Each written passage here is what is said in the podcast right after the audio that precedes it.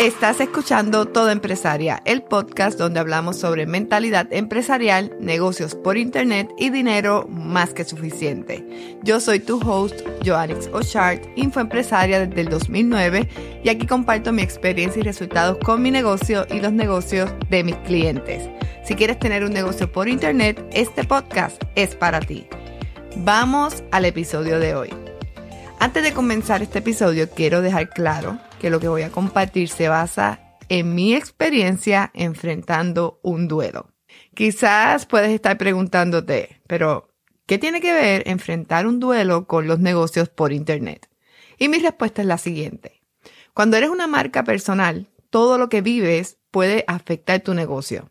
Porque aunque tu nombre y persona son parte del negocio, sigues siendo un ser humano. Y si no aprendes a trabajar las situaciones difíciles personales, al final el negocio puede verse afectado. Por eso es importante que te eduques sobre diferentes temas que pueden pasarte y que pueden afectar lo que haces. Adicional, esto es algo que yo siento que debo de hablar para cerrar por completo un ciclo. Dicho esto, ahora vamos al tema. ¿Qué es un duelo? El duelo es una reacción a la pérdida. Cuando definen duelo, típicamente se centra en el dolor emocional que viene con una pérdida significativa, pero también puede surgir a partir de pérdidas más pequeñas y los síntomas pueden ser complicados. Como empresaria podemos tener diferentes pérdidas. En lo personal puede ser una pérdida de un familiar o una persona cercana por muerte, pérdida de una pareja por separación o divorcio, pérdida de una mascota, pérdida de la salud, que recibes o alguien cercano reciba un diagnóstico. Esto es algo que yo he vivido desde octubre eh, con mi mamá. En los negocios puede ser pérdida de un socio, pérdida de un negocio, pérdida de un buen cliente, pérdida de una gran cantidad de dinero, pérdida de información importante.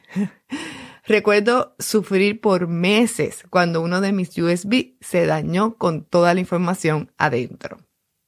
Existen diferentes pérdidas que puedes experimentar tanto en lo personal como en el negocio. La experiencia que me inspiró a escribir este episodio fue la pérdida de una amiga de más de 25 años. No voy a hablar de las razones de la pérdida porque no son importantes y no creo que sea necesario. Y si eso es lo que te interesa, lo que buscas es el chisme y no la lección que he aprendido en el proceso. Y sobre el chisme no voy a hablar. Puedo comenzar diciéndote que de todas las pérdidas que he vivido, el tener que enfrentar un duelo por alguien que aún sigue vivo ha sido una de las cosas más difíciles y dolorosas que he experimentado. Y creo que se habla muy poco de esto. Y por eso quise hacer este episodio, que está basado en la experiencia que viví, pero puedes analizar cómo estos consejos pueden ayudarte a un duelo que estés viviendo. Algo que puedo decirte es que es muy difícil concentrarse mientras estás experimentando un duelo. Y a mí me afectó mucho en el negocio. La situación me llevó a desconfiar de otros y a tener días de no querer o poder trabajar. Adicional, algo que sabía que iba a pasarme es que las personas comenzaron a preguntarme, ¿qué pasó con ella? Ya no hablan, es que no las veo juntas. Porque no solo fue mi amiga, sino que las recomendaba en mi negocio. Por eso te digo que tus experiencias personales pueden afectar tu negocio y necesitamos estar preparados para esto. No existe una fórmula mágica para afrontar un duelo y cada persona le puede funcionar diferentes cosas. Lo importante es permitirte experimentar y probar cosas para ver cómo te ayudan en tu proceso de duelo. Voy a compartir los siete pasos que hice para lograr sanar y sobrepasar la situación. Número uno, Llora todo lo que sea necesario. A veces creemos que llorar significa que somos débiles. Sin embargo, llorar cuando estás triste es una respuesta saludable y natural. Permitirte llorar puede ser una parte importante para afrontar la tristeza y avanzar en el proceso del duelo. Llorar libera las emociones y las tensiones acumuladas. Lograr llorar me tomó cuatro meses. Llevaba todo ese tiempo aguantando esa tristeza en mi pecho. Puedo decir que eso me pasó porque me sentía muy enojada y traicionada. Pero cuando lloré, lo hice hasta que no podía más. Luego me sentí agotado y me acosté a dormir. Cuando me levanté, sentí un alivio que aún no puedo explicar. Pero una vez lloré, me sentí más liviana y tranquila ante la situación. Buscando información sobre el tema, encontré que se le llama catarsis, la sensación de catarsis, que es un alivio psicológico o de purificación a través de la expresión de emociones. Número 2. Sé amable contigo mismo. Es importante que tomes un tiempo para la introspección y conectarte realmente contigo mismo. Evita escuchar lo que otros harían o lo que otros necesitan. Así como tu duelo es personal, también lo que tú necesitas en el momento es personal. Permite espacio en tu día para el autocuidado y la reflexión. O tal vez prefieras tener tiempo para leer, caminar o ver alguno de los programas de televisión que disfrutas. Conéctate con lo que necesitas y hazlo.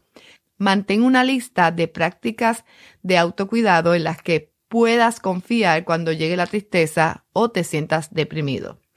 También cuida tus pensamientos. Es seguro que comenzarás a hacerte preguntas, quizás echarte la culpa o simplemente crear historias en tu cabeza que no sabes si son ciertas. Sé amable contigo y enfócate en ir mejorando cada día. Número 3. Lee sobre el duelo. Esto es algo que yo hice porque nunca había experimentado una pérdida así. Leer estudios, investigaciones e incluso relatos de personas sobre el duelo te ayudarán a comprender tu propio proceso. Si te gusta leer y aprender, hay numerosos libros y miles de artículos sobre el tema que una rápida búsqueda en Internet te revelará. Yo, por ejemplo, busqué en Internet historias relacionadas al duelo de alguien vivo encontré muchas personas que habían pasado por la misma situación de perder una amiga de toda la vida y explicaban cómo superaron ese gran dolor. También encontré historias de empresarios que lo habían perdido todo y contaban cómo retomaron el camino. Número 4. Evita el alcohol. Esto es importante para apoyar tu salud y bienestar en general, ya que tu cerebro y cuerpo están trabajando en sanarte emocionalmente y el alcohol puede amortiguar temporalmente los sentimientos o puede intensificarlos. Puede empeorar los síntomas de la tristeza y depresión y puede crear hábitos difíciles de romper. Quizás cuando tomas te sientes mejor y crees que la situación desaparece, pero cuando pasa el efecto del alcohol puedes sentirte mucho peor. No estoy diciendo que dejes de tomar, o sea, eso es una decisión personal. Lo que digo es que mientras estás en este proceso, lo evites para que se te haga más fácil y sea más rápido sanar. Número 5. Hablar sobre tu pérdida con tu esposo, amigos o colegas. Hablar sobre tu pérdida puede ayudarte a entenderla. También te da la oportunidad de revivir buenos recuerdos. Hablar sobre tu situación te ayuda a fortalecer tus conexiones sociales y te permite que otros te apoyen en tu duelo. Permitirte compartir lo que sientes libera la presión de aparentar que estás bien. Entonces puedes dedicar esa energía hacia el proceso de sanación. A mí me ayudó mucho hablar y decir lo que pensaba y sentía. Uno no puede disimular que está bien. Es bueno decir que te sientes triste, desanimado, frustrado, traicionado y que te duele lo que está pasando. Algo que puedo decir es que con una sonrisa uno puede hacer creer a otros que todo está bien pero en los ojos siempre se muestra la verdad. Es que la tristeza se ve a través de los ojos. Número 6. Saber cuándo pedir ayuda. Si tu tristeza es constante y parece que no va a desaparecer o experimentas impacto en tu sueño, alimentación, capacidad para trabajar o sientes desesperanza, podría ser momento de consultar a un especialista en atención de salud mental. Es posible que necesites ayuda profesional para sentirte mejor. La terapia de duelo o conectarte con otros en un grupo de apoyo al duelo puede comenzar a aliviar tu angustia. En mi caso, me parecía tonto tener que tomar terapia porque le dejé de hablar a una amiga de toda la vida. Sin embargo, la terapia me ayudó a entender que la pérdida era mucho más que una amistad.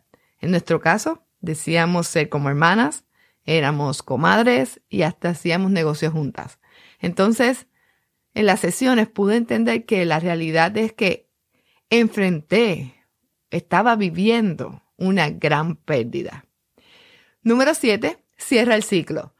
Como mencioné, tener que enfrentar un duelo por alguien que sigue vivo ha sido una de las cosas más difíciles y dolorosas que he experimentado, sobre todo porque confieso que en un momento pensé que podríamos volver a relacionarnos y adicional, vivía con la duda de ¿cómo fue que pasó esto? ¿Qué será lo que ella piensa? Fulana fue la culpable y lo hizo de maldad.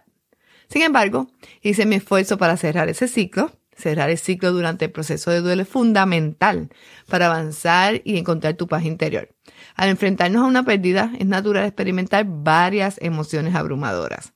Sin embargo, permitirnos cerrar el ciclo nos brinda la oportunidad de honrar y despedirnos de lo que se ha perdido, así como aceptar la nueva realidad que se nos presenta.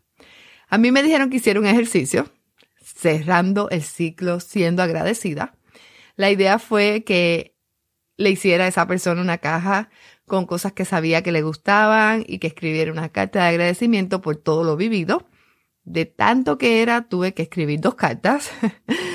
no podía esperar nada a cambio, solo tenía que entregarle la caja, agradecer y despedirme. Y así iba a cerrar el ciclo. Como siempre, mis historias salen un poco diferentes y aunque hice el ejercicio, el resultado fue que no aceptaron la caja y me cerraron la puerta en la cara. Ese momento fue doloroso y extraño. No me sentí enojada, era más bien como confundida.